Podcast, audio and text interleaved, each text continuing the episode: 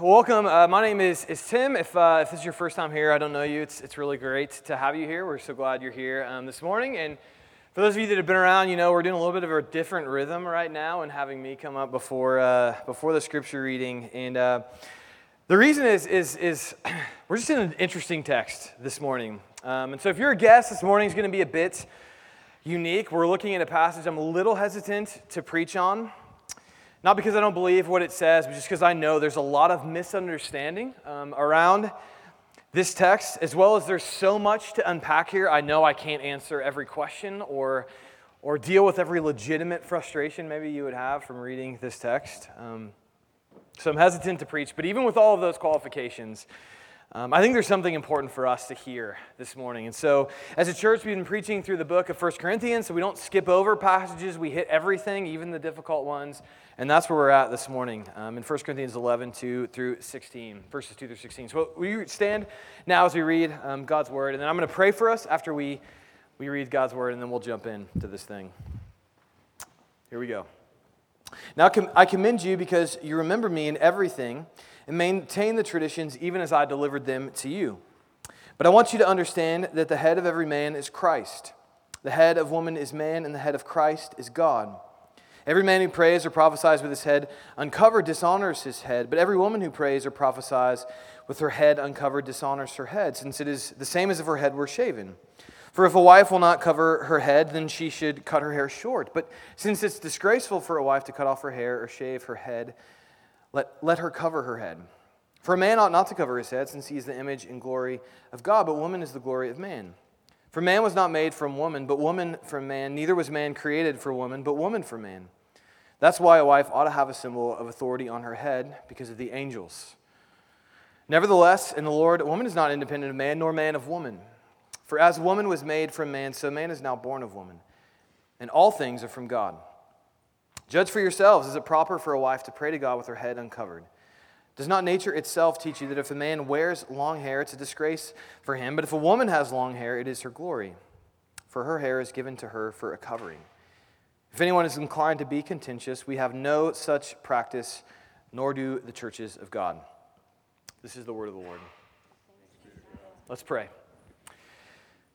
Father, I know just in reading that text, I have questions. And so I pray now as we stand before you, I pray, God, you would give us understanding. That we would know your word, that we would listen. God, even if we read this and we just don't know what to do with it, I pray we come with open hearts and ears to, to learn, to listen, to know your word better. I ask all these things in the name of your Son, Jesus, whom we're here gathered for. Amen. Go ahead and grab a seat. Well, y'all are curious now, right? Uh, there's a, there's a whole lot of questions that this text raises. But behind all those questions is, is another question we can't avoid, which is Are there differences between men and women? And I think that question pretty, has a fairly obvious answer. If, if you take my wife, she has beautiful hair on top of her head and no hair on her chin. Whereas I have beautiful hair on my chin and no hair on top of my head. Right? I mean, we just look different. We appear different. We dress different. And we are different as men and women. And that leads to a, a second question, the more controversial question, which is, is why? Why are we so different? And could those differences point to differences for why we're here, different things we're called to do because we're male and female? That's a difficult question. It's a question worth asking, worth answering. But before we press into this, how this text answers that question, I, want to say two things up front. First, to, to the Christian, that how you answer that question, I think, is a point Christians can disagree on. I think for Christians who love the Bible and who've landed in a very different place than where I've landed or where we as a church have landed. In fact, for most of my life, I landed on a different place or a different interpretation of this text. And I believe, too, Christians should be able to disagree in a way inside the church that's not possible outside the church. Right? We live in a culture that the moment we have someone who disagrees with us, we demonize them, we, we shout, we bicker, we argue. We can't see the logic or the, the heart in other people's positions often. And in the church, it shouldn't be the case. Right? That we're gathered around a gospel and God's word, and as long as that stays front and center, we can disagree and have space for conversation where divergent opinions can enter, enter into humble conversation. That's my hope this morning. And if you disagree, if you land in a different place from this passage this morning, I hope you feel like you have a place here because you do. So that's the word to, to the Christians in the room. To the non Christian, if you're not a believer, maybe you, you come in, you hear that text read, and you say, Well, that's, that's why I'm not a Christian, right there. That's a good example, a great illustration, because it just sounds so strange. And to you, my encouragement would be this morning that, this, this isn't the center of our faith. And for you, the question isn't, well, is Tim interpreting 1 Corinthians 11 correctly? That's not the question. The, the question for all of us, really, but especially if you're not a Christian, isn't what does this text say, but did Jesus rise from the dead? If he didn't, then I'm probably wrong and I'm wasting your time, and this text doesn't matter anyway. But if he did raise from the dead, and the person who wrote these words, the Apostle Paul, saw him alive after he was dead, then maybe he has something to say about what it means to be male and female. And maybe you disagree. Maybe you think it's wrong. But if, if there's even a possibility that's true, these words at least are entering into. But the very least, this isn't the center of our faith. Jesus and his death and resurrection is the center of our faith. But the reality is, I do think we need insight when it comes to how we think about male and female in our culture. That even if you read those words and you think, that's just, that just sounds so terrible, I would just ask Does our culture have a much healthier and better respect between men and women? Does our culture reflect more love and more embrace between the two genders? I'm skeptical on that point. Which is why about seven years ago, I, I, went back to this text to try to understand what does it mean to be a man? What does it mean to be a woman? That I look in our culture, a culture where divorce is very easy, where pornography is very present, where there's mistrust between male and female. And I just don't receive everything I hear there. I want a different voice. And 1 Corinthians 11 is a different voice. And it was a difficult text for me to, to, to dive into, to wrestle through. It's going to be a difficult text for us this morning to dive into, to wrestle through. But let's do that work this morning. Let's wrestle with this text together this morning. And as we wrestle, you'll probably have the same reaction that I've had as I've wrestled, which is to work through why we hate these words, why we need these words, and how we live these words. To start with why we hate these words. And I think we, right, we're good Americans. We hate any sign of inequality. We believe individual freedom and choice is crucial to human beings realizing their potential. And it's clear to us, or at least it should be in this world, that women often have much fewer choices in life than men. That we think of that, and then we, we read about how women have to keep their heads covered while they pray, and we think, this just sounds like nails on a chalkboard to us. Or, even worse, we think of, of abuse of women at the hands of men. In their book, Half the Sky, Cheryl WuDunn and her husband, Nicholas Kristof, detail some of the horrific abuse women face around the world. And they lead their book by saying this In the 19th century, the paramount, the paramount moral challenge was slavery. In the 20th century, it was totalitarianism. In this century, it's the brutality inflicted on so many women and girls around the globe sex trafficking, acid attacks, bride burnings, and mass rape. And if you've taken time to press into their book, their story, their stories back up that claim. It's deeply disheartening what many women face in, in our world. And then there's our culture with the conflicting messages we send to, to women, where we expect women to have a thriving career. And also, you better raise your kids really well. Don't neglect them. Where you're expected to multitask, right? Keep 12 balls in the air at once, but don't drop one where you're expected to, to take control, be decisive, be a strong woman, but don't be bossy or a nag. Right? We have conflicting messages we send to women. And to the women in this room, I, I can't imagine what it's like to have to live into those conflicting messages, the shifting demand, the unrealistic expectations. To live under the guilt of, of the fact that there's no way you can live up to the messages our culture continually pushes on to women. And then we come to this passage, right, where Women are asked, keep your, keep your heads covered. It's really important when you pray, keep your head covered. And we're like, what? Is the Bible just piling on here? This is, just sounds terrible. That these words sound like they are from another world because they are. A very different culture than us, but a culture with the same problem we have the same mistrust between gender, the same conflict between male and female. And Paul sits down to write to this church to explain to them your differences as male and female, they're glorious, good things. And to get to what Paul says, we have to wade through some of the cultural realities he speaks to from his day. But the words he wrote are words we need to hear because our problem is their problem. Our mistrust, our failure to love and to be together as different genders is the same problem Paul is speaking to here. It's why we need these words. And if I had to give one reason above all else why we need these words, it's because we need healing between gender, between male and female. And maybe you don't feel that way. Maybe you in your life perfectly relate to the person of the opposite gender in your life. Right? Congratulations if you're there. But for the rest of us, we need healing. We need a, a, way to be male that lifts up the females around us. We need a way to be female that lifts up the males around us. And that's so often a tension we don't live into very well. Because Paul's main point here is that as females, as women, you have this distinct goodness and glory about you. And as men, you have this distinct goodness and glory about you. And Paul unpacks that point, spends time unpacking that point that we as men and women have different glory. And I realize glory is a churchy word, right? It's a word we don't throw around very much, but glory simply means goodness on display. Right? So think of an artist, a painter. Right? Her artwork, her painting is her goodness on display, her glory.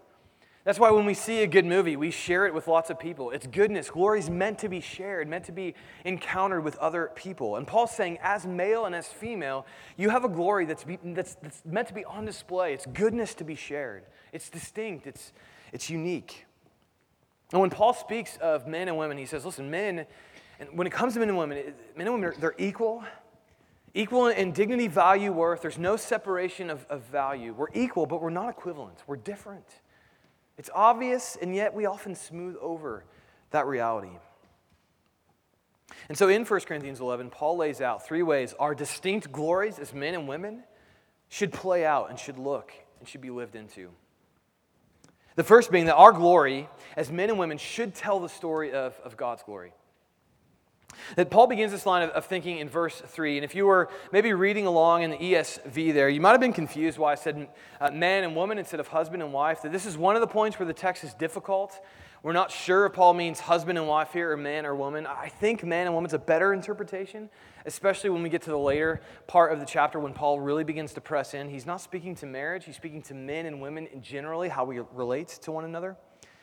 But that's an okay point to, to disagree on. It doesn't really affect the interpretation of, of the passage. But Paul starts by unpacking this, this different, these different glories in verse 3 by saying this, arguably probably the most the hardest verse to take in for us. Right, but I want you to understand the head of every man is Christ, the head of woman is man, and the head of Christ is God. What in the world does Paul mean there? Well, let's take it one at a time. Start with, with men your head is Christ. And the Greek word head literally, it just means authority, which means, men, Christ is our authority, period. That there's not a lot clear about this passage. There's a lot of divergent ways to interpret different places Paul will go here. This is one that's really clear. If you're a man, your final authority is Christ. And I, I would say if, if men lived like this was true, this passage wouldn't trouble us the way it does. If we didn't have the history of the way men have used their own power, their own privilege to hold others down, especially women, this text would read so much differently than it does to us. If we men live like Christ, giving up our rights for the good of others, not our lives for ourselves, but our lives for others, like Jesus, this text would read completely differently. And so, as we start, man, I would just say you are not your authority. And if you have not heard that, you're not ready to hear anything else, as Pastor says. Christ is our authority. But then Paul goes, takes the next step. And this is where it gets sticky. Where Paul says the head of woman is, is man. Oh boy. What does that mean?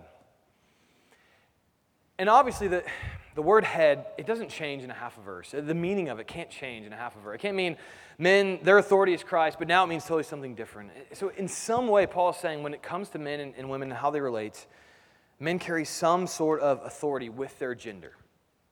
So, what does that mean? Well, Paul quickly qualifies that, right? Whereas men, he just says, men, Christ your authority, period. That's end of discussion. But with women, he, he tacks on the second line of, of and just as Christ, or just as God was the head of Christ. And I think what Paul is getting at there is that our relationships as male and female are to, to signal back to the Trinity, right? Our glory is to reflect God and God's story. That Jesus, in his life, was completely equal to the Father, right? The Trinity is three persons, all God, distinct persons, yet equal in worth. And so Jesus, in his earthly ministry, was equal to the Father, but he wasn't equivalent right? Both God, different persons. And so during his earthly ministry, Jesus gave up certain rights, gave up those rights in order to serve God, in order that we might be saved, to give his life for the good of others. That Paul says this elsewhere in Philippians 2. He describes Jesus' ministry in earth like this Have this mind among yourselves, which is yours in Christ Jesus, who, though he was in the form of God, did not count equality with God a thing to be grasped, but made himself nothing, taking the form of a servant that Jesus, in his life, willingly let the Father take the lead, not as an inferior, but as a partner in an important mission. And Paul is saying, in some way, our genders as male and female are to reflect that reality, that relationship. Now, think of a dance, right? In a good dance, there's a leader, but it's not obvious who is leading. The beauty is in how the, the, the mystery of how the two work together, even as one leads. And that's how God Himself worked in the life of Jesus. Three persons, always seeking the good of the others, always lifting up the others. Jesus giving up his rights that those around him might be saved and have new life. And Paul is saying our createdness as genders is to live out that glory, is to reflect that glory. So, men, your job in the dance between men and women, between male and female, is to reflect the, the glory of Christ as your authority to lead the dance as he would, always serving, always sacrificing, never demanding. And females, your job in the dance is to reflect how Christ trusted the Father in his earthly life, how he didn't need to be first, how he voluntarily gave, voluntarily gave up his life for the good of others. That our glory as men and women is to tell the story of God's glory. That's where Paul starts. But secondly, he presses into probably what's going to be the most contentious point this morning that there's glory in our gender differences. And believe it or not, this is why Paul presses in so far into the head coverings issue, right? And I know you're all just fascinated. What, what are head coverings? Are we going to break them out this morning? What's going to happen? Um, we're not going to break them out. But head coverings, we don't really know what they were exactly, but in that day, most likely we think they were what a married woman would, would wear in the church service, sort of like a wedding ring. And so, therefore, for a married woman to deny or to not wear a head covering would be to, to deny her marriage, would be in some ways even to deny her role as, as, or who she is as a woman. Or for a man to wear one, which was apparently going on here, a man to wear one would be to deny himself as a man. It would be to take on a role as a female that he's not meant to take on. And there's a lot that we could unpack, and we could spend hours on verses 4 through 7. But Paul's basic point there is don't deny your glory as a gender. It's unique and it's different. As male and female, it's not the same. It's equal, but it's not equivalent. And don't deny that. Don't come in and try and play a role or look the part of a man if you're a woman. And if you're a man, don't play the part of a woman. It's, it's, that's not how we were meant. We were meant to live into the glory of our genders. So maybe you hear all that and you say, okay, but why don't we wear head coverings? I mean, Paul's pretty clear here. Why, I mean, if we want to take this passage seriously, why don't we, we do that? And Claire Smith, a New Testament scholar, is really helpful on this point. She gives a reason why we as Christians not just don't wear head coverings, but actually shouldn't. Here's what she says Veils today more often mean the exact opposite from what Paul intends.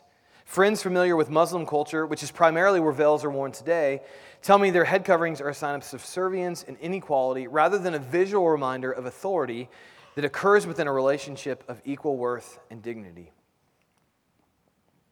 Now, one of the ways I prepped for this message this week was just to email a lot of, of women and get their thoughts. And, and we have someone in our church who, um, who was a part of a church growing up that actually they wore head coverings.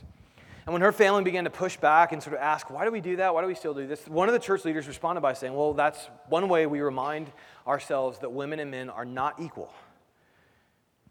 Which is the exact opposite of what Paul's point is here. And that's why we don't wear head coverings anymore today as a church, because they send a different message than they sent in that day. That Paul, I think, today would write to us as a church and say, don't wear them. They look, they make women look subservient and unequal. So don't do that practice. I say, okay, well, where does it say that? Where does it say that, that head coverings are a sign of women's equality and dignity? Well, this, is, this takes some work, but it's there in verse 7 in particular, which this is probably the second verse that you read and you just think, oh boy, this, this just sounds bad. Um, verse 7, it says this For a man ought not to cover his head, since he's the image and glory of God, but woman is the glory of man. Right? It sounds like, well, men, they're, they have the glory and image of God, and women have the glory of men. That's, that's what it reads like, but that's not Paul's point. Paul is pointing us back to Genesis 1 and 2, the very beginning of our Bibles. In Genesis 1, Paul's, I think, intentional here in two ways. One, he does not say women are made in the image of God, which, or in the image of, of men, because they're not. And Genesis 1, is clear men and women together are made in the image of God. And the second thing Paul says, when he says women are the glory of man, he's not saying that's a lesser glory. He's reminding them, these Corinthians, of the Genesis 2 story where God makes Adam first, and he looks at Adam, and it's the only thing in Genesis 1 and 2 where God says, That's not good. That he looks at Adam and all that he's called Adam to do, right? Go out into the world, cultivate it, make it flourish. And God looks at Adam and says, You can't do that alone. And God's answer to that moment is not to say, Hey, here's an elephant, good luck, do it with, do it with that right? Or to, to give him another man. No, God's answer to that lack, to that need, is a different gender, a female, Eve. And that's why Paul says to, to remove the head covering is to, rem, to forget that moment, women, where God said, Adam, you're not good by yourself. And he created women for the purpose that this world could flourish and people could, could fill it and subdue it and, have, and, and, and live into the fullness of what God has made. Men could not do that alone. And so Paul's saying when, when you deny that, when you deny yourself as a woman, you're denying that glorious calling God has, has made you for. And the second thing Paul says is sort of say, remember, women, you, you have an incredible glory as females, is this verse 10, which is just, it's interesting. Um, right? That's why a wife ought to have a symbol of authority on her head because of the angels. Makes total sense, right? What in the world is Paul saying? And remember, a few weeks ago, one of the central things Paul says to the Corinthians is that at the end of all time, Christians will judge all the angels. Right? Everything evil, demonic in the world, everything unjust, wrong about this place, man and woman, alongside one another, will stand in judgment with Christ over it all. And I think Paul's point there when he says that is, is women, don't forget your dignity and your value and your worth and your equality. You're going to stand next to men and judge all of creation alongside Jesus. That's, that's, a, that's a beautiful, glorious thing. And when you deny your role as female, you deny what that beauty is. And so that's what I think Paul is, would say to us today don't, don't wear head coverings. It's a sign of subservience or inequality, and that's not Paul's point. Here, his point is to remind, remind women of their, their dignity, their calling, their value. And he's saying to, to both men and women, don't deny your gender. Don't deny the uniqueness and the glory behind that for which God made you. And so, the basic applica- application point, the reason Paul presses into head covering so much, is he's saying to women, don't play the part of a male, and to men, don't play the part of a female. It's not your role. You're, you're going to miss your glory. You're going to miss why God made you. And I would also say, here's where we as a church need to be really careful. Because often what happens here is, is Christians begin to say, oh, well, this is what it looks like to be a man, right? A man eats meat and watches football and grows a beard. Right, well, maybe the last part. We'll agree with the last part, but the rest, it's like, right, we just throw out these generalities, or for a woman, right, she has to have a certain job or stay at home, or she has to do that. And that's where the church gets into all kinds of problems, where we begin to go far beyond what Paul says here. All Paul says is, you're a man, live into it. You're a female, live into it. And he doesn't say anything else. I think there's a reason to give us freedom to work that out. As men, as women, as married people in a church, to work that out and to live into the glory is how God made us uniquely. But there is, there is one line in the sand that Paul, I think, does draw when it comes to gender roles between men and, and women. And it comes from an even more confusing verse than 1 Corinthians 11. And in case you thought this was difficult, it's about to get much more difficult. Um, but 1 Corinthians 14, verses 33 and 34. You don't need to turn there. I'll read, I'll read for us. Here's what Paul says. Um, yeah, a couple chapters later. As in all the God, or as in all the churches of the saints, the women should keep silent in the churches for they are not permitted to speak, but should be in submission, as the law also says. If there's anything they desire to learn, let them ask their husbands at home, for it is shameful for a woman to speak in church. All right, let me unpack that. What's happening there, I think, is, is the early church had a very different worship service than us. People would come and they would bring their gifts. They would come, they'd bring maybe a scripture to read, a song to sing, a, pray to, a prayer to pray. And so you had all sorts of people contributing, which is why in verse 11, it seems like Paul's totally contradicting himself in, ver- in chapter 14, because in verse 5 of chapter 11, Paul says, Now, when you're a woman and you come and you pray and you prophesy, right, when you come and you speak in the worship service, then you need to have your head covered. And then two chapters later, Paul's like, Well, I don't want women to speak in churches. How can he say both things? And the reason is 1 Corinthians 14 is a very specific context where someone has come, they've said something, they've prayed a prayer, they've done something in front of the whole church, and now this, this certain member or the certain group of the church, the elders, were to weigh what had just been said. Was it true? Was it faithful to God's word? Was it, was it accurate? And, and during that time, that's when the women were to remain silent because I, I think the only line, or the, the main line Paul draws in the sand here is that that the role of elder in the life of the church is, is only for males. I know some of you probably hear that and you think, well, what's an elder? I don't even know what that is. And, and a real short explanation it's the teaching authority of, of the church. So we have nine elders here at Christ Community, and they oversee the whole of, of our church. And they are all, all male. That's the one line we've drawn as, as a church, which means you'll find women leading in every other capacity in the life of our church except for, except for that one. Right? And I know for some of you it, that just makes it worse, but but that's the one line we've sort of seen God or Paul draw here. So that raises a question why? Why, why men elders and not women? I don't know. And Paul doesn't really explain it. And in fact, I get really frustrated when pastors begin to give reasons, right? Like, well, men are, it's, it, because we, we know it's not because men are better, right? I mean, men, men are not better in 1 Corinthians 11. It's not because women are incapable, right? We, we read the pages of the New Testament and the Old Testament, we see women all over the place speaking, contributing to the life of God's people. It's clearly because women aren't incompetent. I mean, it's neither reason. And Christians often say that, and it's ridiculous. The truth is, I don't know. My best guess, and I, this is thin ice, so you can just disregard the next piece if you want, but, but the reality is, men in every culture in our, in our world today hold the, the position of privilege. Right? Even in our egalitarian society, and I was even talking to someone from Europe last night about the same thing, same deal there. Egalitarian society, but still men hold all the positions of privilege. The politics, the CEOs, they, they hold the most power. And maybe God just said, you know, I want one space where men lead and it's, it's not for themselves. It's not for, for their own gain. It's to be a counteractive to the rest of the world where men use their privilege and their authority to, to abuse and to get their own way. I'm going to create this other space where it's different. I don't know that's right. That's my, that's my best guess. Because even, because every culture in, in the world, right, men still hold the privilege, still hold the power. And I think Paul recognizes, I think God recognizes that, and he doesn't want life to look like that. And so the church is supposed to look different. Maybe. Truth is, I don't know, and Paul doesn't tell us. He just said this is one distinction that, that God has drawn.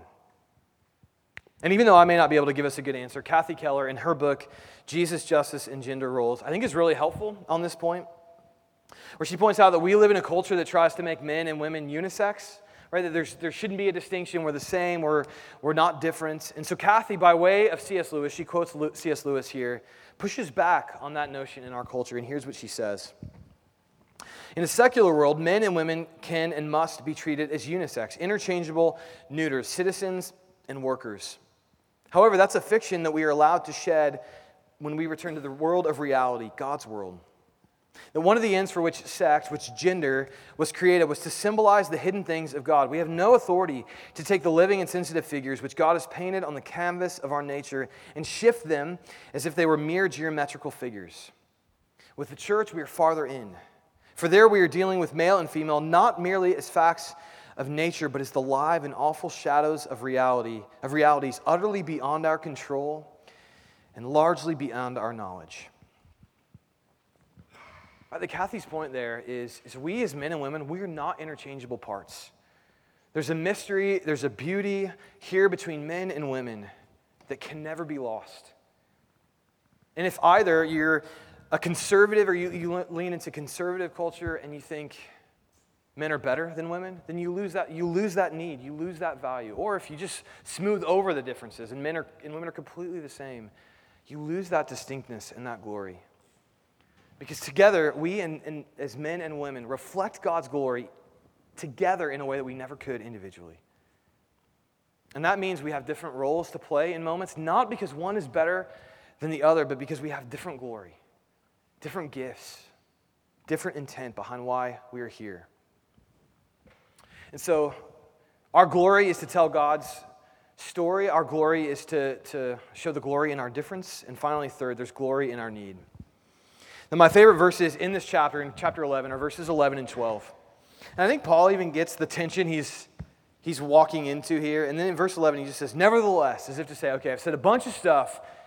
Really hear me here. Nevertheless, in the Lord, woman is not independent of man, nor man of woman. For as woman was made from man, so man is now born of woman, and all things are from God.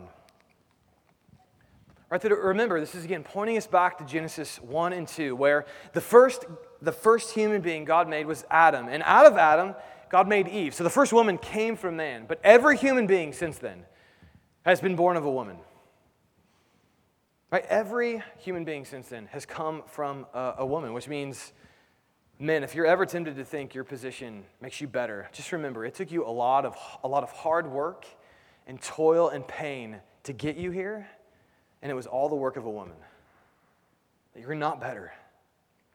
In fact, remember, God looked at us as men in Genesis 2 and said, Not good. We're in trouble. And He created females. That if you walked into my house and saw my two boys in the chaos of our home, you would most certainly walk out of there saying, Tim cannot do this alone.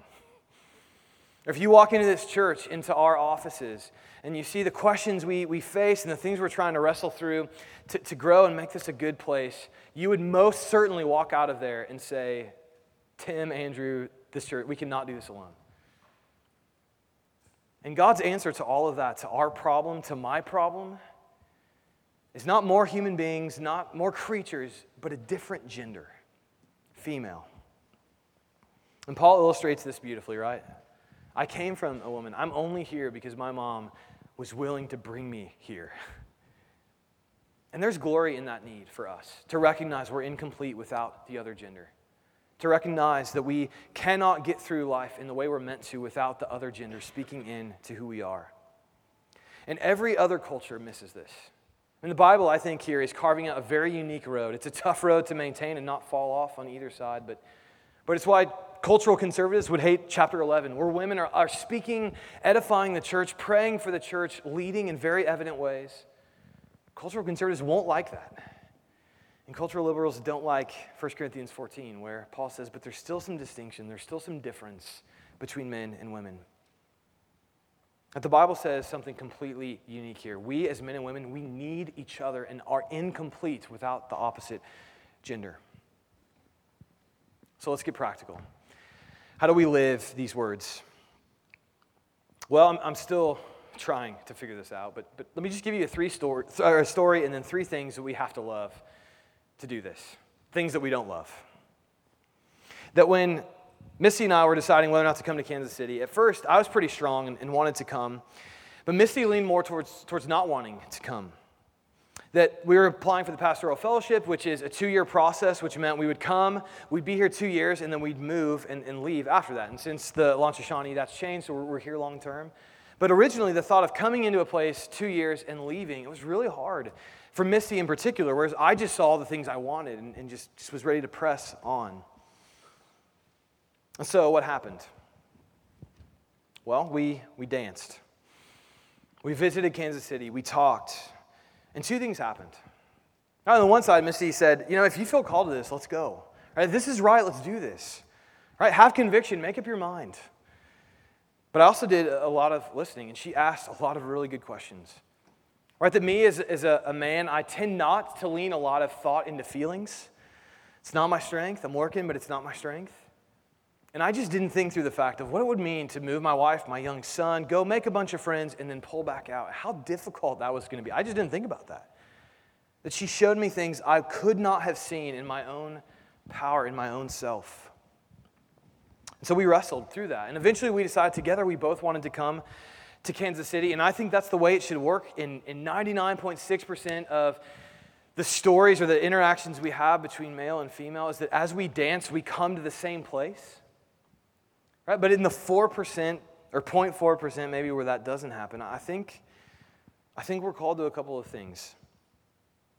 That for women, I think it's a moment then for you to trust the males in your life, whether it's your husband or the leaders of the elders of the church, to trust their leadership, like Christ trusted his Father on his way to the cross. And men, we are to dance like Christ did, never demanding, never dragging our dance partners, never coercing. And we're to live out that, and it's not easy, it's a tension. And the only way we can do it is to love three things we don't love. As Americans, just as human beings, three things we don't like. The first being, we got to love silence. If we're going to relate and, and see the other gender speak into our life in beautiful ways, we have to love silence. But the reality is, we live in a culture where everyone's talking all the time, right? We got 24 hour news, we have Facebook, we have Instagram. All those things are great for the most part. Right? And I know I need this application point more than anyone in this room, right? As someone whose main task of my vocation is to speak, right? I'm not just saying, hey, love silence so I can preach all the time, right? I mean, I get I'm a little self interested here, but the reality is, if I don't love silence myself, I will miss the beauty of what God has for me from other people, especially other genders. And so that's really the, the main point of 1 Corinthians 14 is Paul's not just saying to women, hey, you have to be silent in that part. He's actually telling the whole church through verses 26, 26 through 40. When you come together to worship, most of you should be silent, should listen. And here's why, verse 26 in 1 Corinthians 14.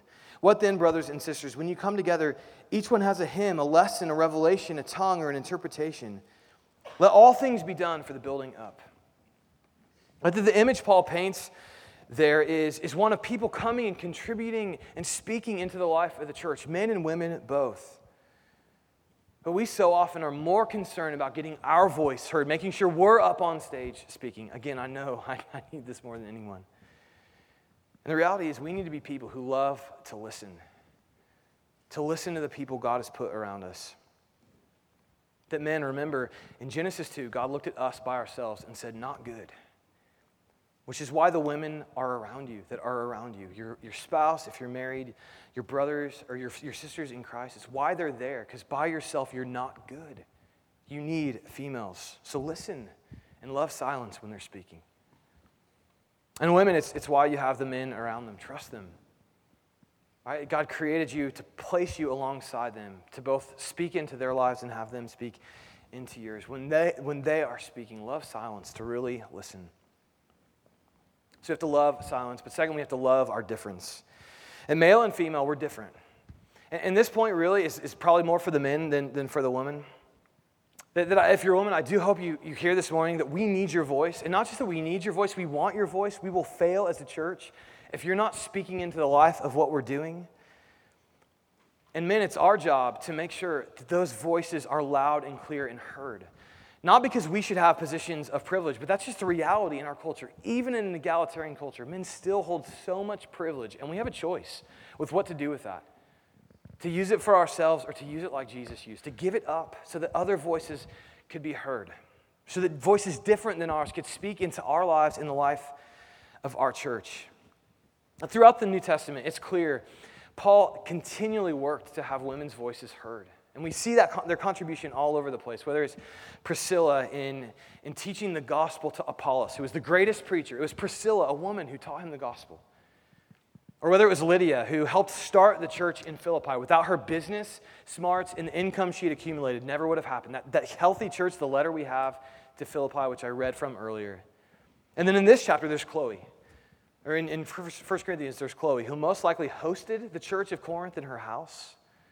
There's significant women whose voices speak into the life of the church. And men, we had better make sure we're creating space for that, which means we're silent. It means we create that that space so that they can speak into the life of the church. And so we love, we have to love silence, we have to love our difference, and finally, we have to love being second.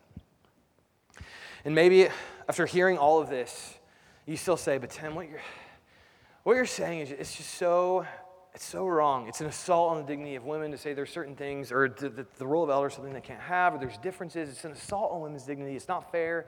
It's not right. And I understand all of that. But I would ask a question in a gentle pushback, which is when Jesus willingly took a subservient role, second place, and gave up his rights for the right of others, was that an assault on his dignity? An assault on his rights? Or was that the moment when his glory shined greatest? When he went to his cross for me, when he was silent for me, when he was beaten, bruised, died for me, gave up everything he could have claimed rights to so that I could have a voice and a hope. And if it's not an assault on his dignity, it's not an assault on ours. And that's not something women are just called to, it's all of us that are called to that, to take seconds.